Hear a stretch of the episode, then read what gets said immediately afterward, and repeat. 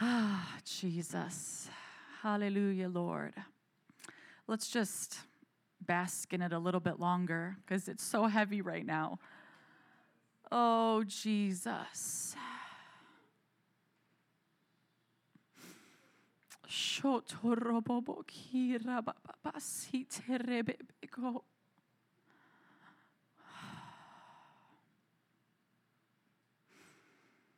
Jesus, we love you, Lord. We thank you for your immense love, God. We thank you that your love covers over us. We thank you, Holy Spirit, for your power. We thank you for your guidance. We thank you for wisdom. We thank you for knowledge. We thank you for your counsel. Oh God, we thank you that your word is true. We thank you that you are not a man that you should lie. We thank you that you stick closer than a brother. Oh God, we declare that your word is truth, that your word is alive and active, sharper than a double edged sword, penetrating, dividing, God, judging the thoughts and attitudes of our hearts. Oh God, we lay bare before you today. Give us ears to hear what the Spirit is saying. Give us ears to hear you, God. Give us ears to hear. Hallelujah. God, I thank you for the message that you've put on my heart today. I pray that it will come forth in power. I pray, oh Lord, that it would come with signs and wonders and miracles following God. I ask, oh Lord Jesus, that you would continue to speak and help us to divide truth. Let your word come forth powerfully, boldly. Give us understanding. Help us to continue to gain insight from the scriptures, from those that have gone before us, Lord. We thank you for this time. We thank you for this day, Lord, because it is the day that the Lord has made, and we will rejoice and be glad in it. In Jesus' name we pray. Amen. Woo! Thank you, Jesus. Thank you, Jesus. Welcome to another chapel. I know you guys are here every week, so it's more like welcoming me because I'm, I'm back. I love you guys. Let's get into the message this morning. The end of a matter is better than its beginning. Let's read in Ecclesiastes 7 8. I was reading through the entire Bible for the last 90 days. That was fun. I did it twice last year, just finished it. I did October, November, December. And when I came across this passage of scripture, it just really, really resonated in my heart. And I shared a little bit of it with uh, the staff in a meeting once, kind of like a just like a staff nuggy, staff devotional. And I feel that I was able to go back to it and turn it into a sermon. So Ecclesiastes 7 8 says, The end of a matter is better than its beginning, and patience is better than pride. Solomon challenges us to keep pressing on toward our God given goals. When you think of the end being better than its beginning, it's not true when it comes to people that backslide or turn their back on God when you think of Dr. Michael's Brown, Dr. Michael Brown's message, the Acharit, you guys remember that? The final end. Too many people do not think about their Acharit, the final end of what their choices, where their choices will take them.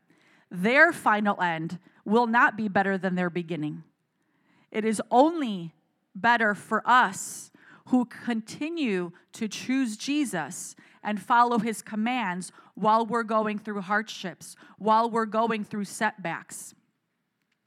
By recognizing that God is working in us and through us in all situations, we can rejoice in success and prosperity and learn to trust God through failure and adversity. Too many people quit in adversity. The end will not be better than your beginning if you quit, if you throw in the towel. The Apostle Paul, in his early church, just like him, he kept going. That is our example. We keep pressing through. We must learn to be content, whether we have a lot or a little. And no matter what seasons we are in life, you have to choose I'm going to get through it because it's in those moments where we have to remember the end of this can be better than the beginning, especially in hardships, especially when things are tough. People will always remember how you finish something. Keep that in mind. Whether or not it started off perfect and you were awesome, how you finish something will always be what is remembered. If you started off something rocky, right? If you started off something and it wasn't perfect and it needed work and you kept having setbacks, as long as the final product was finished, it's all good. I think of many examples of Bible college students. They start awesome, they start on fire. It's so exciting. They, their beginning was great. And then what happens? Circumstances, hardships, sin, begins to entangle them. And what do they do? They throw in the towel and they quit. Their end was not better than their beginning. Whose end is always better than the beginning? Even if you've failed classes, even if you've fallen into sin and we've had to write you up, what will you be remembered for when it comes to your SUM journey? You answering the call for Bible college when you finished, that you finished. I'm looking at my brother right here. Bro, you're back. You could have been the one we remembered as X, Y, and Z. And that is part of your testimony and never be ashamed of it. But you didn't end it there. You did backslide, but you came back. So your end is going to be better than your beginning. Because why? What's the difference now? You're going to choose to finish it. Amen. You could use any example that you want, any type of project, your education, on your job, in a relationship, your marriage relationship. I am not saying, please do not get it twisted right now, that I'm saying that sinning along the way and compromise is acceptable as long as you make it uh, to the end by the skin of your teeth. That is not what I am saying. I am saying that you, that how you go through something, a hardship, a trial, any type of season that we are facing, how we go through life will dictate what our end will be like. And every choice that we make matters. Second Corinthians chapter 12 verse 9 through 10. I use it as a devotional for this month. But he said to me, "My grace is sufficient for you, for my power is made perfect in weaknesses." Therefore, I will boast all the more gladly about my weaknesses so that Christ's power may rest on me. That is why, for Christ's sake, I delight in weaknesses and insults, in hardships and persecutions, in difficulties. For when I am weak, then I am strong. That has to be our profession. We're not saying that in our weaknesses, when people are insulting us, when things are going hard and the persecutions, I don't want any of that. I'm going to roll out, I'm going to take two steps back. The only way we see the end being better than the beginning is when we endure in those times and we declare that it is God's power, His strength that is made perfect in me through that because it is not by might nor by power, but by His Spirit that gets us through. Amen? So, the twofold part of this message is also connecting that latter part of verse 8. The end of a matter is better than its beginning, and patience is better than pride. I'm going to be talking about that because that is the key to having the end being better than your beginning. Patience or pride. There will be many instances in our life where the enemy will make us feel rushed and in a hurry when the Holy Spirit is saying, Wait, wait on me. Not every time does the enemy operate that way. Sometimes he wants us to feel, in, in some circumstances, he makes us feel like we have a whole bunch of time, right? But patience or pride, patience is key in finishing well. Pride will always steal your purpose. It will always stifle God's perfect plan. Pride caused Satan to fall like lightning. Patience says, I will trust in the Lord. Pride says, I will trust in me. Patience says, I'll let God take care of it. Pride says, I'll take care of it myself. Patience says, Not my will be done, but yours. Pride says, Not your will be done, but mine. God hates pride, He will always oppose it.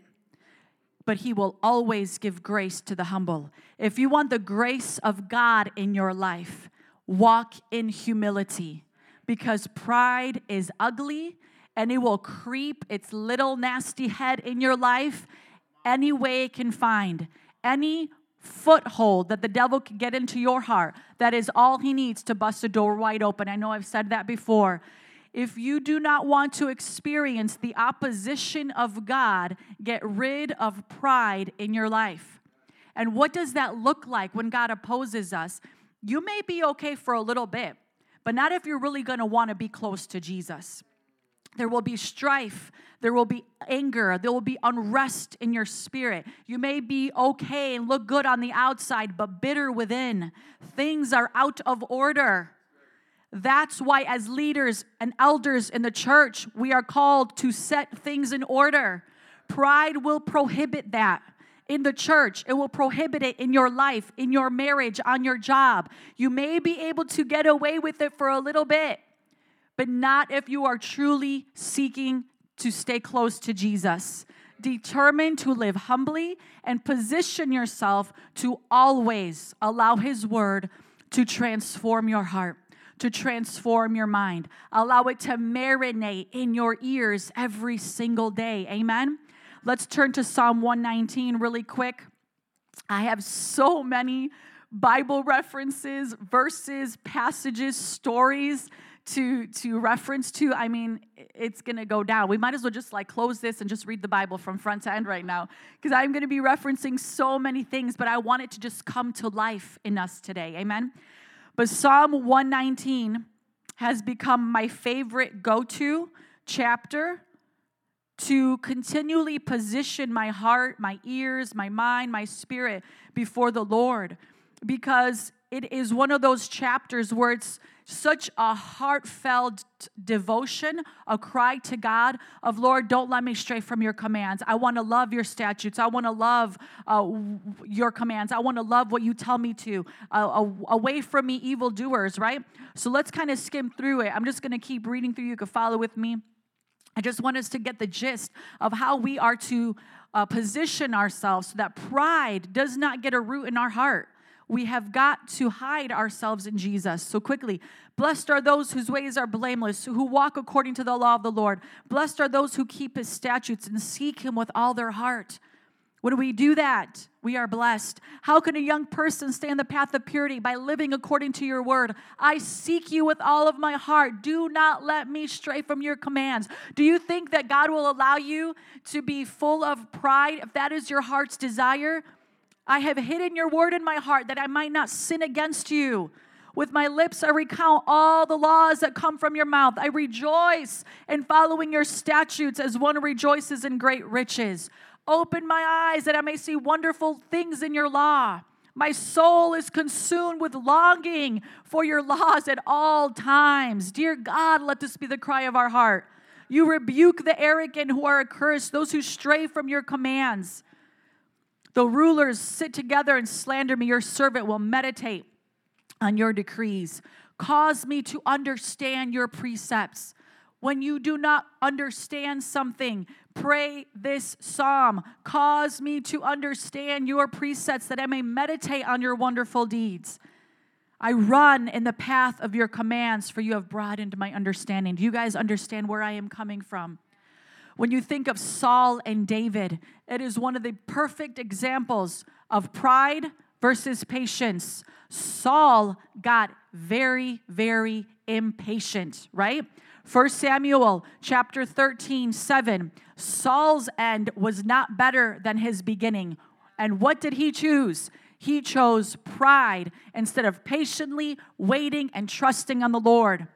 In 1 Samuel 13, 7, it says, Saul remained at Gilgal, and all the troops with him were quaking with fear. And we're going to be talking about fear. Fear is going to be one of my points, and it is a very, very long point. So bear with me. He waited seven days the time set by Samuel. But Samuel did not come to Gilgal, and Saul's men began to scatter. Oh my goodness. This is an intense moment. I've already been waiting seven days, Saul is thinking to himself. We are all afraid, and people are beginning to quit. So he said, Bring me the burnt offering and the fellowship offerings. And Saul offered up the burnt offerings himself. And just as he was finishing making up the offer, uh, handing up the offering, Samuel arrived, and Saul went out to greet him. What have you done? asked Samuel. Saul replied, When I saw that the men were scattering and that you did not come at the set time, and that the Philistines were assembling at Michmash, I thought, Now the Philistines will come against us, and I have not sought the Lord's favor, so I felt compelled to offer the burnt offering. And Samuel says, You have done a foolish thing. You have not kept the command the Lord God gave you. Uh, if you had, he would have established your kingdom over Israel for all time. But now your kingdom will not endure. The Lord has sought out a man after his own heart and appointed him ruler of his people because you have not kept the Lord's command. Woo! Jesus. The end of a matter is better than the beginning only when you walk in patience and do not allow pride to set in. David waited approximately 10 years after being anointed king to actually get the kingdom. A lack of patience and a root of pride cost Saul the throne, his kingdom, and his own demise because he did not put his trust in the Lord, but in his own strength. It looked spiritual. He gave the sacrifice. That was a spiritual act, right? It wasn't what God said He wanted him to do, though, right? Not how God wanted it to be done. Too often, as Christians, we make decisions that look and sound very spiritual on the outside, but in actuality, they are rooted in pride and rebellion. Don't make it sound fluffy to me and make it all spiritual when it is you are full of pride. That is not what God said. How can we know whether we are coming to a place in life and we are doing a spiritual act that God has, is saying that is full of pride and religion? How do we know? How do we know not to make that mistake? I heard from God, I had that word. What do you guys think? You will not be able to discern that without healthy accountability and godly leadership in your life. There is a reason why we have Hebrews 13, 17 in the Bible. Have confidence in your leaders and submit to their authority because they keep watch over you as those who must give an account. Leaders will give an account for your life. And that is why we take our position very seriously with the fear of the Lord. Do this so that their work will be a joy, not a burden, for that would be of no benefit to you. It's easy to say you will do what this verse says on a good day. The true test to your obedience to this verse will be if you heed its advice on a bad day. It's all right, Samuel. He's thinking to himself, you know, Saul, it's all right, Samuel. I know how this works. I got it. I speak Christianese now. I know what I need to do. I know what you need to hear me say. And you know what? It's going to look spiritual enough. And I don't need you anymore. Remember your leaders who spoke the word of God to you. Consider the outcome of their way of life and imitate their faith. Do not imitate their fear. Walk in patience, it's a fruit of the Spirit. Pride is sin, period. Sin separates us from God. The following three points are my observation of how being led in fear or being led in pride versus patience can manifest in our lives. Being led in pride versus patience. Which one you choose to guide you will determine your end. Pride can manifest in our lives through fear, disobedience, being religious rather than, than relational in our pursuit of Christ. And those are the three areas that I'm going to hone in on right now. In order for our end to be better than our beginning, we cannot allow fear, disobedience, and a religious spirit to run in and cut us off from our race. Amen? Number one, do not allow fear to cripple you. Do not allow fear to cripple your faith. When did mankind first say they were afraid? Adam and Eve, right? after they sinned. Genesis 3 8. Then the man and his wife heard the sound of the Lord as he was walking in the garden in the cool of the day. And they hid from the Lord among the trees. And he said, Where are you? That's all he asked. He showed up on the scene. Where are you? He answered, I heard you in the garden, and I was afraid because I was naked, so I hid. So all of a sudden, now the presence of the Lord is a fearful thing. They hid because of their sin. Fear not. We walk in the righteousness of Christ and we have nothing to fear. We are covered by the blood of Jesus. I believe there are probably over 365 fear not verses. Am I correct on that? I think that's like a fact. There's probably one fear not verse for every single day of the year. There really is. 1 John 4 18. There is no fear in love, but perfect love drives out fear because fear has to do with punishment. The one who fears is not made perfect in love. Listen, when we are in a situation, I am not saying that things won't be scary. There will be fearful times. We have been warned. But pride will tell you to give into the fear and run away and cower instead of patiently enduring and going through it. Fear will make a fool out of you. Isaiah 41 10 says, So do not fear, for I am with you. Do not be dismayed, for I am your God. I will strengthen you and help you. I will uphold you with my righteous right hand. Isaiah 43 1. But now this is what the Lord says He who created you, Jacob, he who formed you, Israel, do not fear, for I have redeemed you. I have summoned you by name, and you are mine. So many fear not verses in Isaiah. It's a beautiful book. Read it. I want to paint a picture for you here of what it looks like to give way to fear rather than faith. When you read about the herd of pigs, remember the demon possessed man and the herd of pigs? Let's read that. Luke 8, 26 through 39. I got a lot to read, guys. We can skip, you can listen to me skim through it, or you could turn to it. Luke 8, 26, 39. Look at what fear allowed this region to miss out on. They sailed to the region of the Gerasenes, which is across from the lake. When Jesus stepped ashore, he met this demon possessed man from the town. For a long time, this man had worn clothes, had not worn clothes, or even lived in a house, but he'd lived in the tombs. When he saw Jesus, he cried out, fell at his feet, shouting at the top of his voice, What do you want with me, Jesus, Son of the Most High God? I beg you, don't torture me. For Jesus had commanded the impure spirit to come out of the man.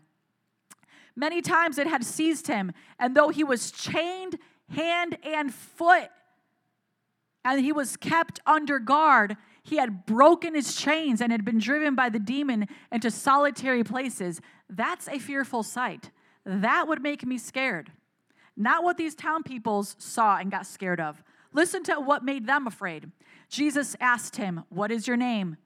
Legion, he replied, because many demons had gone into him and they begged Jesus repeatedly not to order them to go into the abyss. A large herd of pigs was feeding there on the hillside. The demons begged Jesus to let them go into the pigs, and he gave them permission. When the demons came out of the man, they went into the pigs, and the herd rushed down the steep bank into the lake, and they were drowned. When those tending the pigs saw what happened, they ran off and reported this in the town and the countryside.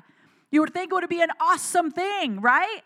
This guy's not going to be roaming the tombs anymore. We don't have to chain him up anymore. We don't have to see him naked anymore. Dear God.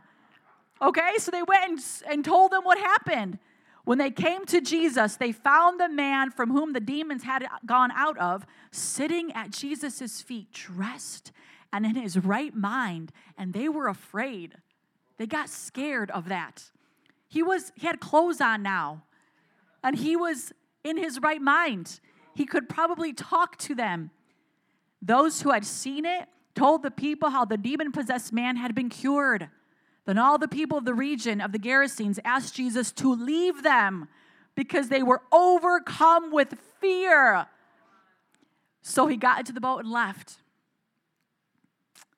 Sad. Isn't that sad? Then the man from whom the demons had gone out and begged to go with him uh, the, the guy who got set free begged to go with Jesus, and Jesus sent him away, saying, Return home and tell how much God has done for you. So the man went away and told all over the town what Jesus had done for him. What do you think Jesus would have done in that region and countryside if they would have spread the word of this man's deliverance and they would have ran to Jesus' feet in awe and wonder and raised up their hands and saying, You have got to be the Messiah? Whoo, the miracles they missed out on, the salvation they missed out on, the glory of God coming down.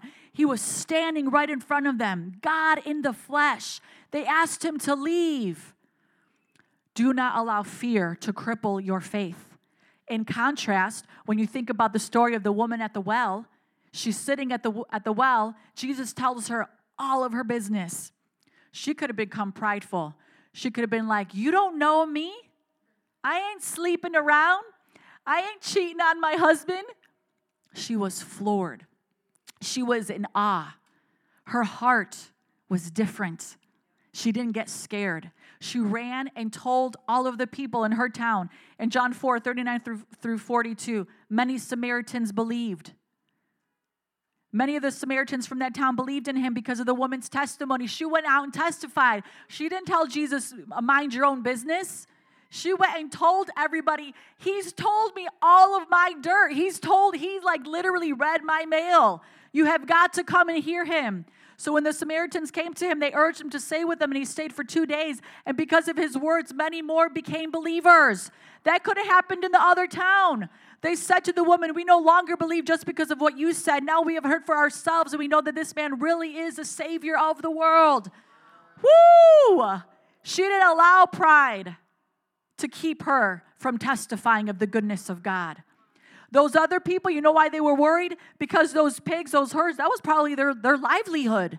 That freaked them out really bad. Do you think the Samaritan woman could have allowed pride to rise up and turn away from Jesus? Do you think her end was better than her beginning? Absolutely. Her end was way better than her beginning. Why? Because she in, she patiently went through all of that all of that conversation that she was having with Jesus and all her business being exposed and she said I, I want I want your words I want I want the living water and for everybody else in her town please remember that the choices you make today will not only affect your end but others as well there are generations of people waiting to be impacted because of your obedience, because you're choosing to go through this life, not allowing fear to cripple your faith, not allowing fear to take back the call of God and what He has mandated over your life. There are generations of people waiting to see and experience Jesus because of your testimony. And when you give up and quit and backslide and allow fear to take that away from you, they may never see it. God has called us to make disciples of the nations. When you mess up, when you choose to backslide, when you choose to, to compromise, you will never see your destiny fulfilled and not the destiny of those He assigned for you to impact. Pride is selfish, isn't it? It's all about me, myself, and I. We can only think of us four, no more in this situation. Kingdom. We need to think kingdom. We need to think how, how is my decision right now going to impact everybody else's life around me and those I have still yet to reach? Do you think all those martyrs that gave their life for Jesus only thought about themselves? They thought about the kingdom to come. They thought about people that were watching them. Joshua and Caleb with the spies. When you think about what Joshua and Caleb did when they came back and gave a different report than the other 10, what did the 10 say? Oh, we can't do it. They brought back a fearful report. We can read in Numbers 13. Go to Numbers 13, 26. The end of Joshua and Caleb's life, they got an inheritance. Everybody else died in the wilderness because they allowed fear to cripple their faith. They became prideful. They didn't want, they didn't want to think past themselves at that moment. See, your end is only better than your beginning when you walk in obedience to Jesus, when you don't give way to fear. Okay, so I'm gonna I'm gonna skim through this. Numbers 13. We think we we we see the story. Okay, they reported to the whole assembly. They showed them the fruit. We went into the land. It's flowing with milk and honey. This is awesome stuff is there. But guess what? There's giants there too. We can never take them down. Then Caleb silenced the people before Moses. We should go up and take possession of the land. We can surely do it. But the men who had gone up with them said, We cannot attack them. They're stronger than us. Who were they trusting in at that time? Themselves. They were not trusting in the Lord. And they spread among the Israelites a bad report about the land that they had explored. They said, The land we explored devours those living in it. All the people there are of great size, will look like grasshoppers in their eyes. And then in Joshua 14, 6, when it's time to, for Joshua to hand out the allotment of land after they possessed the promised land. Moses is out of the scene now. Joshua's in charge. Caleb, son of Jephunneh, all those other people have died. You know what the Lord said to Moses, the man of God at Kadesh Barnea, about you and me. I was 40 years old when the Moses, when Moses, the servant of the Lord, sent me from Kadesh Barnea to explore the land. And I brought him back a report according to my convictions. But my fellow Israelites who went up with me made the hearts of the people melt in fear. I, however, followed the Lord my God wholeheartedly. So on that day, Moses swore to me, The land on which your feet have walked will be your inheritance, and that of your children forever, because you have followed the Lord my God wholeheartedly. Woo! Now then, just as the Lord has promised, He has kept me alive for 45 years. The t- since the time he said that to Moses, while Israel moved around the wilderness. So here I am today, 85 years old. I am still as strong today as the day Moses sent me out. I'm just as vigorous to go out to battle now as I was then. Now give me this hill country that the Lord has promised me that day. You yourself heard that when the Anakites were there and their cities were large and fortified, but the Lord uh, helping me, I will drive them out, just as He said. Powerful. Oh, Jesus, make us warriors in the land. Don't let us miss out on our end, on the end of the matter you want us to be involved in because of fear. Let us speak what we see according to our convictions. Esther in chapter 4 told you guys there's a lot of Bible stories. Is it making sense? Is it coming alive? Do you see the correlations here? Esther in chapter 4, verses 8 through 16. You guys know the story. For such a time as this, Esther could have become prideful and she could have been like, Mordecai, just chill out. It's gonna be okay. You're just a little loony right now, okay? I'm in here. Everything's all good. It's to be fine. But she did not see the situation like that, that fearful situation of her people being completely wiped out. So he gave he also gave him a copy of the text of the edict. There's an edict to annihilate all of the Jews. Okay? He wanted her to, he wanted him to show Esther to explain it to her because Mordecai is trying to get Esther the information. Verse 9 Hathach went back and reported to Esther what Mordecai had said. Then she instructed him to say to Mordecai, All the king's officials and the people of the royal provinces know that for any man or woman who approaches the king in the inner court without being summoned, the king has but one law that they may be put to death. So she's like listen i understand now that this is a dire situation. I've got the i've got the the lowdown. I've got the the the information of what is happening. But if i go to the king right now i can lose my life. I can die. Fear guys real fear is real right when esther's words re- were reported to mordecai he said to her do not think that because you are in the king's house that you alone of all the jews will escape for if you remain silent at this time, relief and deliverance for the Jews will arise from another place. But you and your father's family will perish. And who knows but that you have come to your royal position for such a time as this? She didn't allow pride to hold her back through its manifestation of fear, right? She could have been scared. I would have been scared. Patience over pride, guys. faith over fear. Wait on the Lord. Trust God. And then, dude, we don't even have time. Dude, Hebrews 11, the hall of faith, all of those stories of the Old Testament men and women of God. And even when it was being written, in verse 32 and says, And what more shall I say? I don't have time to tell about Gideon, Barak, Samson, Jephthah, about David and Samuel and the prophets who through faith conquered kingdoms. Through what? Through faith conquered kingdoms, administered justice, and gained what was promised, who shut the mouths of lions, quenched the fury of the flames, and escaped the edge of the sword, whose weakness was turned to strength, and who became powerful in battle and routed foreign armies. Verse 35 Women received back their dead, raised to life again. There were others who were tortured, refusing to be released, that they might gain a better resurrection. Some faced jeers and flogging and even chains and imprisonment. They were put to death by stoning. They were sawed in two. They were killed by the sword. They, were, uh, they went about in sheepskins and goat, goatskins, destitute, persecuted, and mistreated. The world was not worthy of them. They wandered in deserts and mountains, living in caves and in holes in the ground. These were all commended for their faith. You will not be commended for your fear. You will be commended for your faith.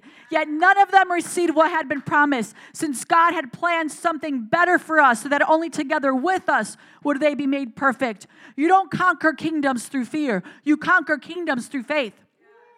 You don't administer justice through fear, you administer justice through faith. You don't gain promises through fear, you gain them through faith.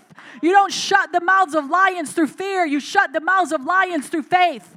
The end of a matter is better than its beginning when you do it right. When you go through it in faith, filled with the power of God, walking in His Spirit, having the armor of God. Patience is better than pride. Do not let pride cut you off. And it will manifest itself in very different ways. Number two, we've talked about fear. Do not let fear cut you off. Do not let fear cut off what your end can look like. Because the end of a matter is always better than its beginning when you do it with Jesus, right? Number two, obey God in every season. Do not allow disobedience to cut you off. We have to obey God.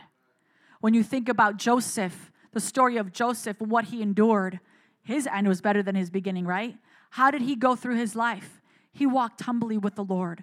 Even when his family turned against him, even when he got sold to Egypt in slavery in Potiphar's house, don't you think Joseph could have gotten prideful? Like, God, where were you? Like, what is this? You're a joke. I had all these dreams. My family does this to me. I guess so. I'm in Egypt now. Nobody's gonna know. He could have gotten freaky deaky with Potiphar's wife if he wanted to, right? But he didn't allow he didn't allow pride. He didn't allow pride to cut his cut him off. Joseph, faithful, obedient, fearing God. It was the fear of the Lord that kept Joseph. Fear of God, walking in obedience, remembering what his father and mother taught him, staying close to the commands, to the statutes of the Lord, not wanting anything to do with wickedness, not allowing pride and bitterness and anger towards God to mess him up. Joseph's end was better than his beginning. Ruth, beautiful story. She clung to her mother in law. Uh, Naomi, you know, representing the covenant of the, Israel, the Israelites had with God. Ruth was not a Jew, but she clung. She clung to Ruth, walking in obedience. Her end was better than her beginning. Your obedience is the sign of your maturity. I know I shared it with you guys in different ways through the devotional. Your obedience and everything in your life will show how truly mature you really are. In Deuteronomy chapter 28, we see God giving the blessings for obedience and we see God giving the curses for disobedience. The blessings for obedience are from verses 1 through 14, and I do want to skim through those a little bit. But the curses for disobedience, guys, is from verse 15 to 68.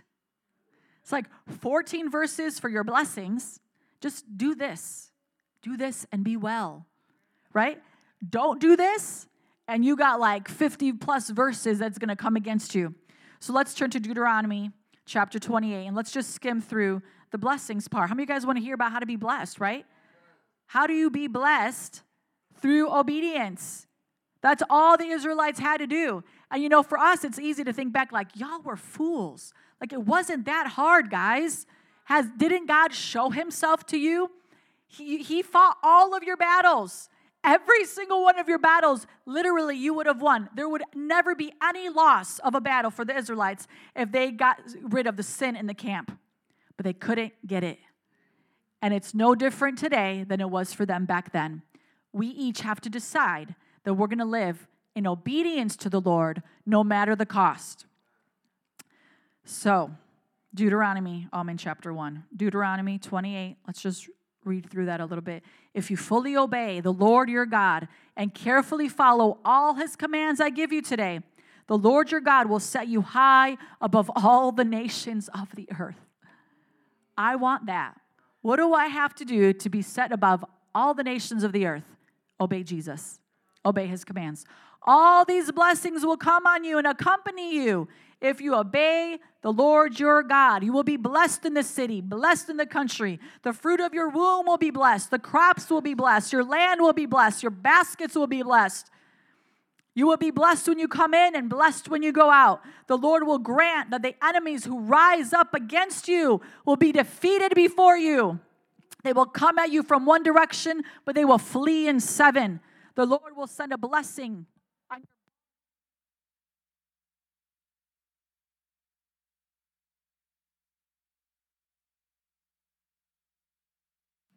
Praise the Lord. Verse 8 The Lord will send a blessing on your barns and everything you put your hand to touch. The Lord your God will bless you in the land he is giving you. The Lord will establish you as his holy people. He promised it an oath if you keep the commands of the Lord and walk in obedience to him. Amen. Then all the peoples will see. He will grant you abundant prosperity. Your again, your the fruit in your womb will be blessed. Your livestock, everything you put to your hand to touch. You will not borrow from nations; they will borrow from you. You will not lend to them; they will borrow. Uh, you will you will lend to them, and they will you will not have to borrow from them. Do not turn aside from any of the commands I give you today, to the right or to the left, following other gods and serving them. Do you guys understand what it means to be obedient to Jesus? Do it right, live holy. How can a young man keep his way pure? By, by living according to your word. Hide your word in, his, in your heart so that you don't sin against him. And don't make excuses for your disobedience. Humble yourself before the Lord. The Bible says, Test me, see if there is any offensive way in me, and lead me in the way of everlasting. So think through your life. Think about certain seasons or situations where you weren't you weren't obeying the Lord. God will always bring you back to that place. You may be able to run, like let's say right here, God is telling you to do something and he's telling you to go this way, and you don't go this way from over here, you go this way because you don't want to do that. You don't want to do what he's telling you to do. It's too hard. I'll do it my way. What is that? Pride. That's too hard. I'm going to take the easy way out. You can roam around like they did in the wilderness for 40 years until you get back to that place where God said, Do this my way, and then you'll see the blessing of the Lord. You cannot run away from being obedient to Jesus. You will always find yourself back at that place that He asked you to do what He asked you to do originally. Amen? Can you think of examples in your life where that has happened? Let's live in obedience. There are no shortcuts in the kingdom, there is only one way. It is a narrow path. Many, many will enter the wide path. Broad is the path Wide is the road that leads to destruction. Many enter through it, but narrow is the path, and only a few find it. Number three, cultivate an abiding relationship with the Lord. The three, the three areas that I said that I have observed that can keep us from seeing our end being better than our beginning because of pride rather than patience was pride manifesting itself through fear disobedience, and having a religious relationship with Jesus rather than cultivating a relational one. How do you cultivate an abiding relationship with the Lord? You guys know the abiding chapter is in John 15. John 15, 1 through 17. Remain in me, and I will remain in you. That is a choice. In order for you to have a relationship with Jesus that is not built on just religion do's and don'ts, you do this because it's spiritual, you do this out of habit, is when you remain, when you choose to remain in Him and cultivate that relationship with Him every day through prayer, reading the Bible, being accountable, submitting to your leaders, hearing what they have to say, growing, being obedient, maturing, learning from your mistakes, not quitting. Whatever you do, do not quit. Though a righteous man falls seven times, he gets back up. Quitting, running away, throwing in the towel, no matter what mistake you've made, is never the answer. Your end will never be better that way. When hardships come, trials, whatever it is, choose to abide in Jesus because then and only then will you bear good fruit. He is the vine, we are the branches.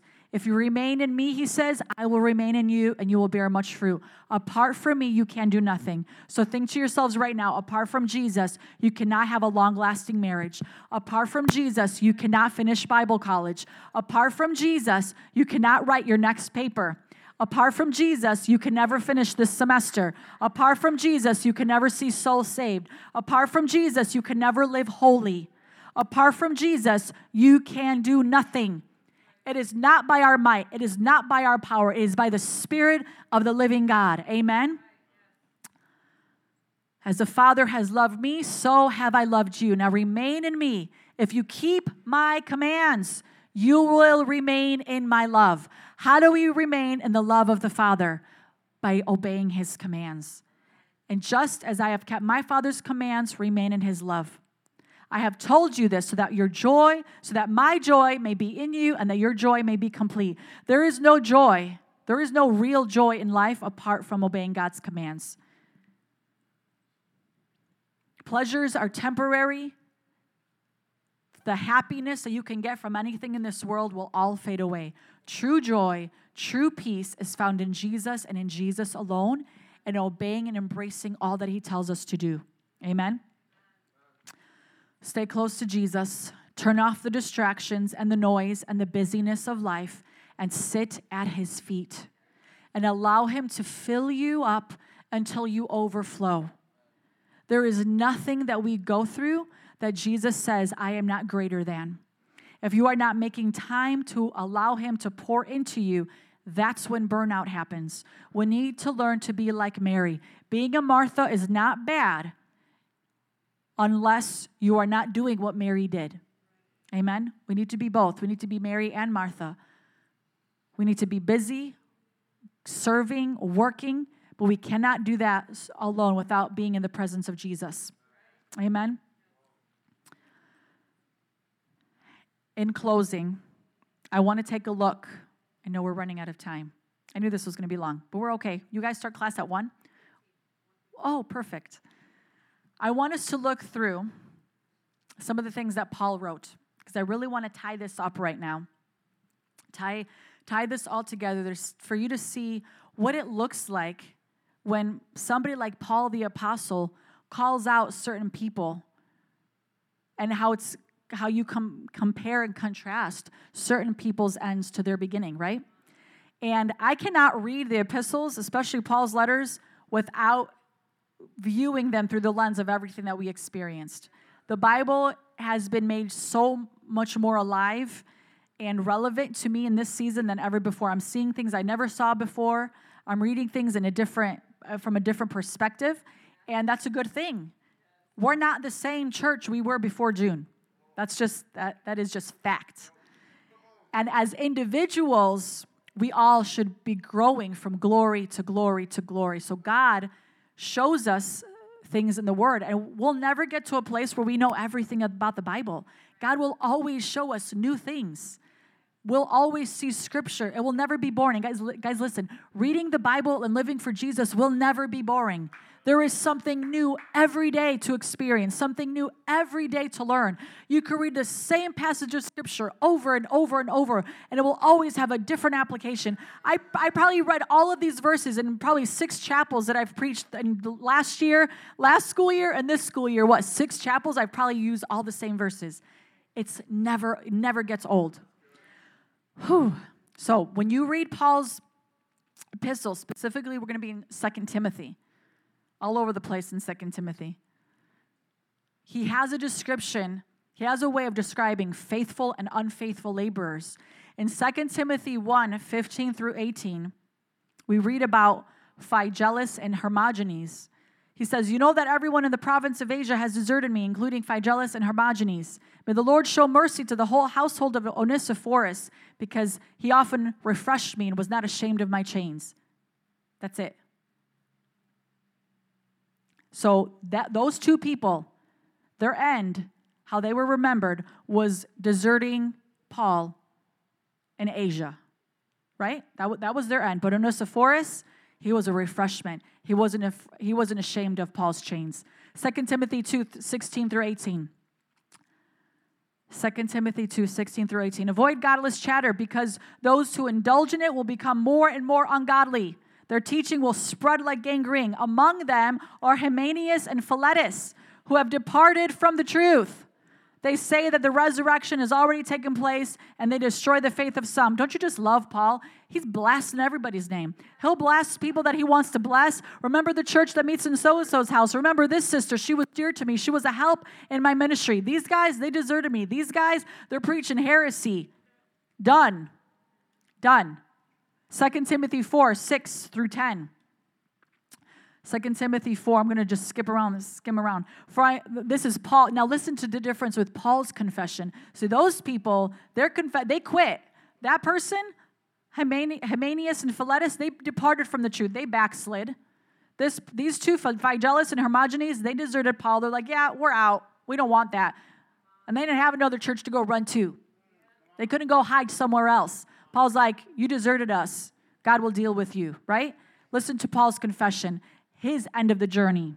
Everything that he went through, his end was better than his beginning. His beginning was rough. He persecuted the church of Jesus Christ. He, he killed Christians. He had Christians in different places martyred, winning, going house to house, taking Christians out of their homes, separating from their families. And then everything that he endured as an apostle, right? For I am already being poured out like a drink offering. The time for my departure is near. I have fought the good fight. I have finished the race. I have kept the faith. He didn't keep the fear, he kept the faith in the face of fear. Now there is in store for me the crown of righteousness, which the Lord, the righteous judge, will appoint to me, award to me on that day. And not only to me, but also to you, all of you who have longed for his appearing. Do your best to come to me quickly, for Demas, because he loved this world, has deserted me and gone to Thessalonica. Crescens has gone to Galatia, Titus to Dalmatia, only Luke is with me, etc., etc. That's Paul's exiting speech. I finished the race. I fought the fight. This guy, he left me. This guy, he loved the world. He went, went backslid. But this is what I'm doing. This is my end. My end was better than my beginning, right? Alexander the metal worker did me a great deal of harm. Verse 14. Do you understand? Your ending, what you do matters in the kingdom. You can't run away from accountability. You can't run away from the consequences of your choices and actions when you throw in the towel, refuse to submit yourself to God and the church. Your submissive relationship to your leaders is telling of the submissive nature of your relationship to Christ. You cannot be one way in the church and one way with Jesus. Don't tell me you're obeying Jesus and have an amazing spiritual life when we see your rebellion and pride in the church. It doesn't work like that. When you're all nasty, causing problems, right? Being a busybody, gossiping, you ain't right with Jesus. You have a pseudo understanding of who you are in Christ. Your submissive relationship and marriage to your husband, wives, your submission to your husband is telling of your submission to Christ. You're not submitting to your husband, you are not submitting to Jesus. Do not be fooled. How you lead and care for your wife, husbands, is a direct reflection of your submission to Christ. Be a leader. And you are only a leader in the house when you are submitting to Jesus and allowing Him to teach you how to lead and care for the affairs in your household. We were made for relationship, we were made for communion with God and His church. It is vital, it is important because without both, our end can be dire. We are made for accountability. Amen. Let's all stand up in prayer. I'm going to close out with Hebrews chapter 10. You don't have to put it up, sir. I want you guys to just receive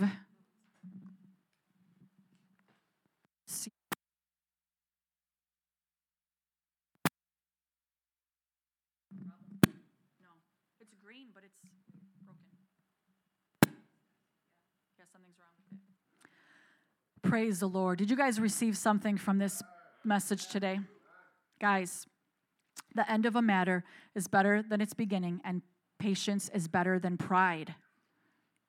If there's something else that God wants you to glean from that passage, ask Him. But that was, that was my reflection. I want my ending to be better than my beginning. And the only way I can guarantee that is if I do not give in to fear, is if I live in obedience to Jesus and I cultivate a relationship, an abiding relationship with Christ, and I submit myself to God and the church through that. In Hebrews chapter 10, Lawrence, can you come to the keys, please? Thank you. In closing, I want to read this passage as an encouragement to us. In Hebrews chapter 10, this passage of scripture from 19 to 39 is it's a call to persevere in faith. A call to persevere in faith. Therefore, brothers and sisters, since we have confidence to enter the most holy place by the blood of Jesus, by a new and living way opened for us through the curtain, that is his body, and since we have a great priest over the house of God, let us draw near to God with a sincere heart and with full assurance that faith brings. Fear cannot bring assurance, guys. Faith brings assurance. having our hearts sprinkled to cleanse us from a guilty conscience, and having our bodies washed with pure water, let us hold unswervingly to the hope we profess, for he who promised is faithful. And let us consider how we may spur one another on toward love and good deeds. Excuse me. Not giving up meeting together as some are in the habit of doing but encouraging one another all of the more as you see the day approaching. If we deliberately keep on sinning after we have received the knowledge of the truth, no sacrifice for sin is left, but only a fearful expectation and of raging fire that will consume the enemies of God. Anyone who rejected the law of Moses died without mercy on the testimony of two or three witnesses. How much more severely do you think someone deserves to be punished who has trampled the Son of God underfoot, who has treated it as an unholy thing, the blood of the covenant that sanctified them, and who has insulted the Spirit of grace? For we know him who said, It is mine to avenge, I will repay, and again the Lord will judge his people. It is a dreadful thing to fall into the hands of the living God. You think what we face in this life is more fearful than falling into the hands of the living God? Absolutely not. It is a dreadful thing to fall into the hands of the living God. It's better to go through something so afraid in this life and never turn our back on Jesus, never turn our back on His truth, on His church, and just ride it to the end and see the deliverance of the Lord. Remember those earlier days after you had received the light when you endured a great conflict full of suffering. Sometimes you were publicly exposed to insults and persecution, and other times you stood aside, you stood side by side with those who were so treated. You suffered along with those in prison and joyfully accepted the confiscation of your property because you knew that your, you yourselves had better and lasting possessions. So do not throw away your confidence, it will be richly rewarded. You need to persevere so that when you have done the will of God, you persevere doing the will of God. No matter what the will of God looks like, you persevere doing the will of God. You will receive what He has promised. For in just a little while, He who is coming will come and will not delay. And, but my righteous one will live by faith. They will not cower in fear. We will live by faith and I take no pleasure in the one who shrinks back.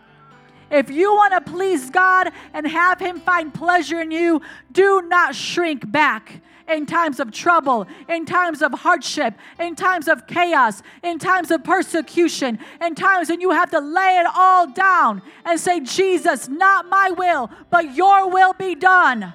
I take no pleasure in the one who shrinks back, but we do not belong to those who shrink back and are destroyed, but to those who have faith and are saved. Amen. Come on, give it up for Jesus. Give him a loud hallelujah in this place. Not by might nor by power, but by your spirit, O God. We declare that our end will be better than our beginning. The end of what you have for Metro Praise International will be greater than its former years, O God, because you are worthy. The end of our life will be better than our beginning. Come on, start decreeing and declaring that over your life right now. The end of what? Come on, speak it, be specific. The end of your Bible college education will be better than the beginning years. Even though you struggled, even though sometimes you failed, even though sometimes you got written up, say, Jesus, today I'm declaring that I will not fear hold me back from graduating. I will not allow disobedience to keep me from fulfilling your call, oh God. I will allow a cultivated relationship with you where I abide in you, Jesus, not out of religion, but out of faith God, I will allow that to make my end better than my beginning every single season. Every single season, and every single day, oh God.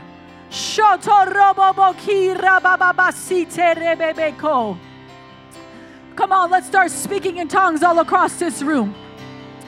Jesus, let this word marinate in our hearts, oh God. Let it marinate in our hearts. All the examples that we have from men and women in the Bible. May we remember their examples. May we re- maybe remember their lessons. May we learn from their lessons, oh God.